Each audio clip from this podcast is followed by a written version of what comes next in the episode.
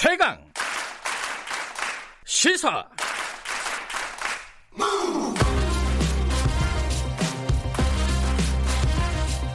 지금 여러분께서는 김경래 기자의 최강 시사를 듣고 계십니다. 네, 김경래 최강 시사. 음, 오늘은 어, 총선 앞두고 정치권 얘기 좀 해보겠습니다. 박근혜 전 대통령 옥중 서신 이것 때문에 뭐 정치권의 파장이 계속되고 있습니다.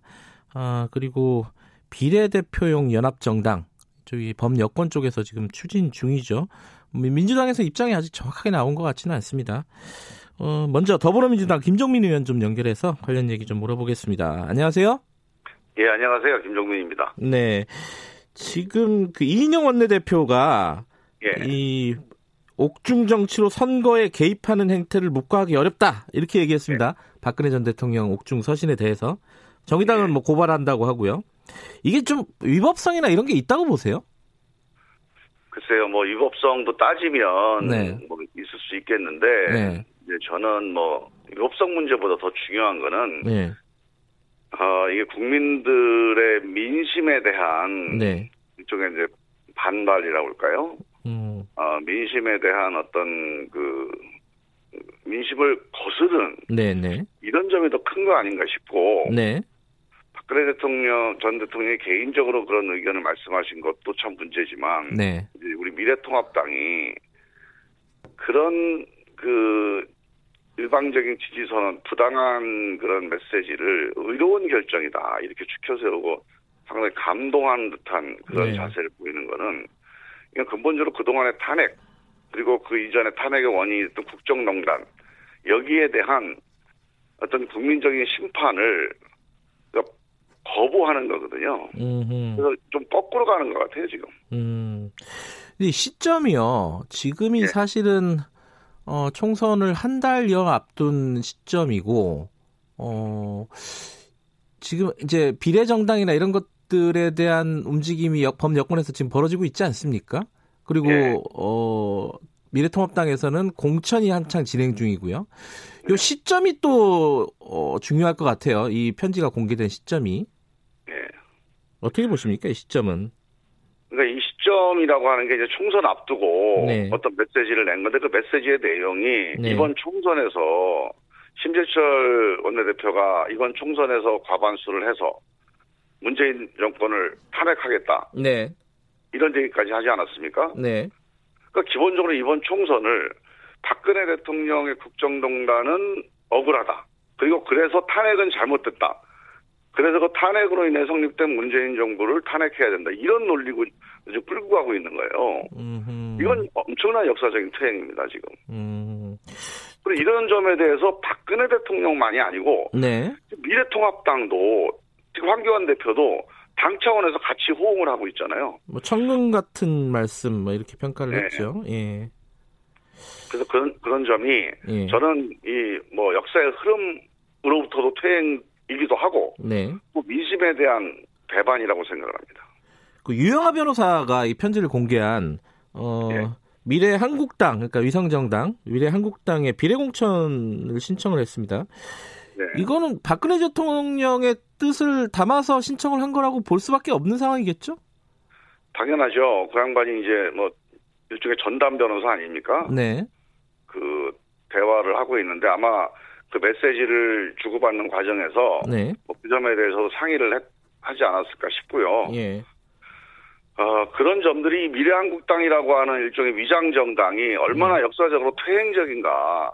그러니까 선거법 개혁의 취지도 다 흔들고 그리고 우리 이제 철진한 그런 이제 그 국정농단 세력을 다시 부활시키는 그런 그릇을 하고 있는 거죠. 음. 참 답답합니다.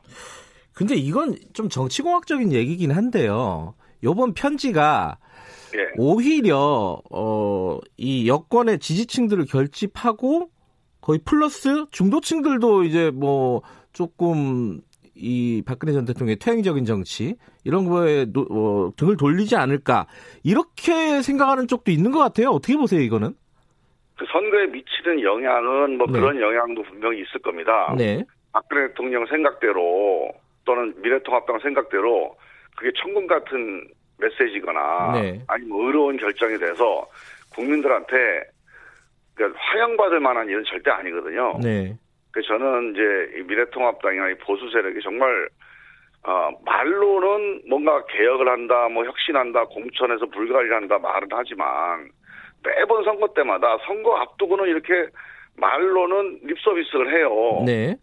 그러나 기본적으로 본질적으로 이 그 냉전 수구 논리 그리고 과거 퇴행 논리 이런 것들은 바뀌질 않아요. 음. 그래서 저는 이번 이번에도 이런 점이 넌 총선에서 분명히 심판을 받을 거다 네. 그런 생각이 들고요. 네. 사실은 뭐 문재인 정부 심판론이 압도적으로 지금 선거를 끌고 가지 못하고 있지 않습니까? 네. 그 이유가 이런 데 있어요. 정말 이 과거에 박근혜 정권, 이명박 박근혜 정권의 이 국정농단에 대한 심판, 네. 이게 아직도 끝나지 않았다는 걸 보여주는 거죠. 어, 관련 얘기 이번 선거 때는 이게 큰 쟁점이 될 거라고 저는 봅니다. 어, 이게 중요한 쟁점으로 될 거다. 어, 네. 뭐 관련 얘기 저 어, 미래 통합당 쪽 얘기는 2부에서 저희들이 연결해서 좀 듣도록 하고요. 예. 지금 아까도 그 위성정당 말씀을 하셨는데 미래 한국당 예. 지금 여- 범 여권에서도 어, 연합정당 논의가 지금 진행이 되고 있습니다. 어, 예. 비례대표용 연합정당 이렇게 표현할 수도 있을 것 같은데 예. 미, 어, 더불어민주당 입장은 정리가 좀 돼가고 있는 상황입니까? 어떻습니까? 아직 공식적으로는 여기에 대해서 지도부 차원이나 네. 아니면 의원들 차원에서 의견 수렴을 하지는 않았습니다. 음, 단지 이제 여러 가지 언론 보도나 네. 아니면 진행되는 상황을 보고 의원들끼리 삼삼오 의견들을 좀 모아 나가는 상황이라고 봐야 되고요. 예. 어, 뭐 지금 제가 말씀드린 거는 뭐 우리 당의 모아진 의견이라고 볼 수는 없고 예. 제가 이제 선거법 관련해서 네. 전국기 간사도 하고 그렇죠. 이 점에 대해서 예. 많이 의견을 들었으니까 네. 우리 당 의원님들의 의견과 제 의견 이렇게 말씀을 드리는 거죠. 예. 지금 그럼 김종민 의원님의 의견을 먼저 좀 여쭤보면요. 어, 방금도 말씀하셨잖아요. 그 선거법을 사실상 설계하신 분 중에 한 분인데, 이거, 이거 위성 정당이 나왔을 때, 그 미래한국당이 나왔을 때, 이거 선거법 자체를 무력화시키는 행위다라고 강하게 비판하지 않았습니까? 예. 근데 이게 선거 연합정당, 그러니까 비례대표용 연합정당도 같은 논리로 비판을 받고 있는 거 아니에요? 아니죠. 그 이제 그 본질적으로 다르는데요. 네. 이게 이제 어 정의당 분들이나 일부에서 네. 이런 임시 정당을 만드는 거에 대한 어떤 걱정 같은 거 또는 뭐뭐 우려 같은 게 좀 있습니다. 네. 그런데 그보다 더 본질적인 것은 미래한국당이 왜 퇴행적이고 네. 왜 불법적인 것이냐 하면 기본적으로 이번 선거법 개혁의 취지를 무너뜨리는 거거든요. 네. 그 취지를 거부하는 건데 그 핵심 취지가 이런 거죠. 그동안에 다수당이 과도하게 너무 많은 의석을 가져가서 네. 이 과- 다수당 간의 적대적인 대결 정치가 계속됐으니 네. 우리가 다양한 소수의 목소리를 국회로 끌어들이자. 네. 그래서 여러 가지 고민을 하다가 이 개혁의 정도가 계속 낮아지면서 마지막 그 이 최소 개혁을 한 게 이번 선거법이란 말이에요. 네. 그래서 기본적으로 다수당의 손해를 좀 봐야 됩니다. 네. 그리고 소수당이 좀 더 많이 들어와야 돼요. 네. 그런데 지금 미래한국당이 그거를 자기들 거 뺏기는 걸 안 뺏기겠다고 하면서 네. 미래한국당을 만든 거 아닙니까? 네. 그래서 저는 이 선거법 개혁을 정면으로 거부하는 것이기 때문에 이게 문제가 있는 거고요. 예. 그래서 기본적으로 우리 민주당은 손해 보자. 예. 손해 보더라도 이 선거법 개혁의 취지를 이거를 다시 한번 지켜내자. 네. 그러려면 결국 미래한국당으로 뺏기는 게 한 15석에서 20석 가까이 됩니다. 네. 원래 다수당이 이번 선거법에서는 한 7석 정도밖에 못 가져가요. 네. 이 비례대표를. 네. 근데 지금 미래한국당은 만들어갖고 20, 27석을 가져가겠다는 거거든요. 네. 그 20석 소수당으로 가는 걸 다시 뺏어가겠다는 거예요.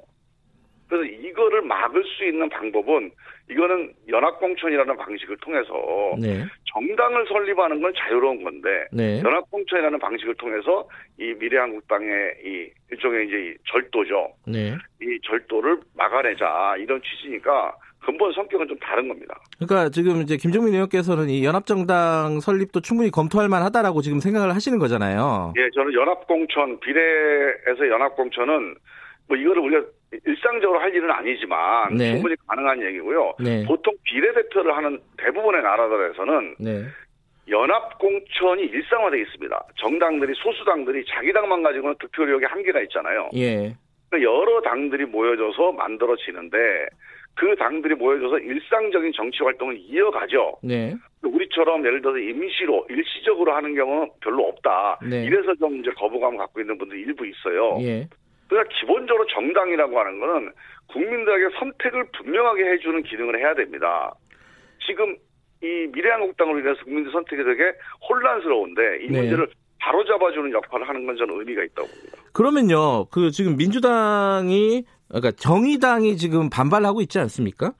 예. 정의당 어제 저희들이 김종대 대변인 어, 인터뷰를 했는데 민주당이 기득권을 내려놓는다면은 어, 협의의 여지는 있다라는 얘기를 했어요. 어제 저희들 인터뷰에서. 예. 그러면은 이제 민주당의 기득권 어떻게 내려놓을 방법이 있습니까? 지금 상황이? 저는 이번 선거법 개정 자체가 네. 제가 조금 전에 말씀드렸지만 이 다수당이 한 10석에서 15석 가까이 기존 선거법보다 덜 가져가는 제도거든요. 네. 그러니까 이 선거법 개정을 합의한 것 자체가 엄청나게 기득권을 내려놓은 거예요. 예, 요건 이제 이제 이미 끝난 얘기고요. 이제 예, 요번. 예. 한국당 그걸 다시 회수해 가려고 하는 거 아닙니까? 예. 이 선거법의 취지를 지켜내는 것 자체가 다시 마음 바뀌지 않고 욕심 부리지 않고 이게 또 엄청나게 기득권을 내려놓는 거고요. 네. 그래서 그런 점을 어떻게 이걸 어떻게 지켜낼까?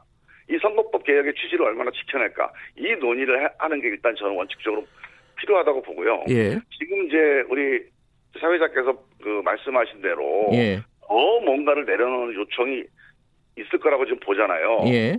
그런 게 이제 뭐 일반적으로 얘기되는 게 아예 비례 공천을 하지 마라. 예. 그러니까 비례대표 의석은 한 석도 가져가지 말고 네. 지역구에서 우리 승부를 봐라. 네. 뭐 이런 얘기도 있어요. 네. 그런데 이제 그렇게 되면 어떤 현상이 벌어지냐면 이 비례대표 어떤 정당이나 투표 대상이 있을 거 아닙니까? 네. 그게 정의당 혼자면 우리 민주당 지지층 한 40%가 글로 다 투표를 하겠느냐. 네. 그게 만만치는 않습니다. 네. 이 적어도 정의당을 포함해서 광범한 소수 의견들, 다양한 의견들이 모여지는 어떤 그 투표 대상 연합 정당이 있다면 네. 우리 민주당의 의석이 거기에 뭐 일곱 석이든 다섯 석이든 이 의석 수는 별로 중요하지 않습니다. 그런 네. 대화가 가능한 얘기죠. 예. 하지만 이게 명분 아닙니까? 네. 정의당 한 곳으로만 몰아주라. 이거는 유권자들한테 그렇게 좋은 선택이 될 거다. 이거는 장담하기 어려워요. 그러니까 다 같이 만약에 지금 그 크게 줄기가 두 가지 않- 두 가지지 않습니까? 이 민주당에서 비례공천을 아예 안 하고 혹은 아주 일부만 하고 분할 투표를 해가지고 소수 정당에게 어, 표를 몰아줘라 이런 신호를 보내는 것과 어, 네. 지금 정치개혁연합 이, 이쪽 나오고 있지 않습니까? 이쪽으로 연합 공천을 하는 것 어느 쪽이 더 지금 상황에서 어, 합리적인 방안이라고 보세요? 그거는요. 일단 생각을 네. 이제 그 발상을 좀 달리해야 되는데 우리 장- 당 지도부나 정당의 지도자들이 예, 어떻게 판단하냐보다 더 중요한 게요. 예, 선거는 정당 지도자들이 하는 게 아니고 유권자들이 하는 겁니다. 그렇죠. 예, 지금 유권자들이 어떤 선택을 원하고 있는지 네, 다수의 유권자들이 어느 방향으로 향하고 있는지 이걸 좀 냉정하게 봐야 됩니다. 네, 정말 다수의 유권자들, 특히 한 50%가 되는 이 진보적인 유권자들이 네, 어떤 선택을 원하고 있는지 이게 분할해서 복잡하게 조마조마해서 이거 정말 탄핵 세력의 과반수 갈 것 아니냐 이런 걱정을 하면서 네, 투표를 하고 싶어 하는지 네, 아니면 어느 한 군데를 우리가 힘을 모으면 네. 그러면 정말 우리 탄핵과 국정농단의 역사를 여기서 한번 정리하고 심판할 수 있다. 이런 선거를 원하는지 이 유권자들이 원하는 방향으로 가져야 돼요. 예, 정치권은. 그래서 이 점에 대해서는 저는 정의당 유권자들도 정의당 당원들도 내부에서 논쟁이 심한데 제가 예. 한번 들어가서 봤어요. 봤더니 전체적으로 힘을 합쳐서 네. 유권자들이 선택을 분명하게 할 수 있게 해달라. 이게 음. 반 정도가 됩니다. 정의당 내에서도. 그러면 이제 그 연합 공천을 하면은 어 민주당에서는 따로 비례 공천 안 내고 연합 공천으로 다 갈 수도 있다 이런 말씀이신 건가요? 그러면 그렇죠. 예. 아 하나도 안 내고 음, 예. 그럼 정의당도 그렇게 하자 이런 말씀이신 거고요. 그렇죠. 일단 기본적으로 음. 이 한국당의 미래 한국당의 네 말씀하세요. 예, 미래 한국당의 이 시도나 퇴행이 엄청난 거거든요. 네 이걸 막기 위해서 힘을 모아야 됩니다. 이 알겠습니다. 힘을 모으려면 정의당, 전 민생당까지도 함께 알겠습니다. 여기까지 듣겠습니다. 김정민 좋다. 의원이었습니다.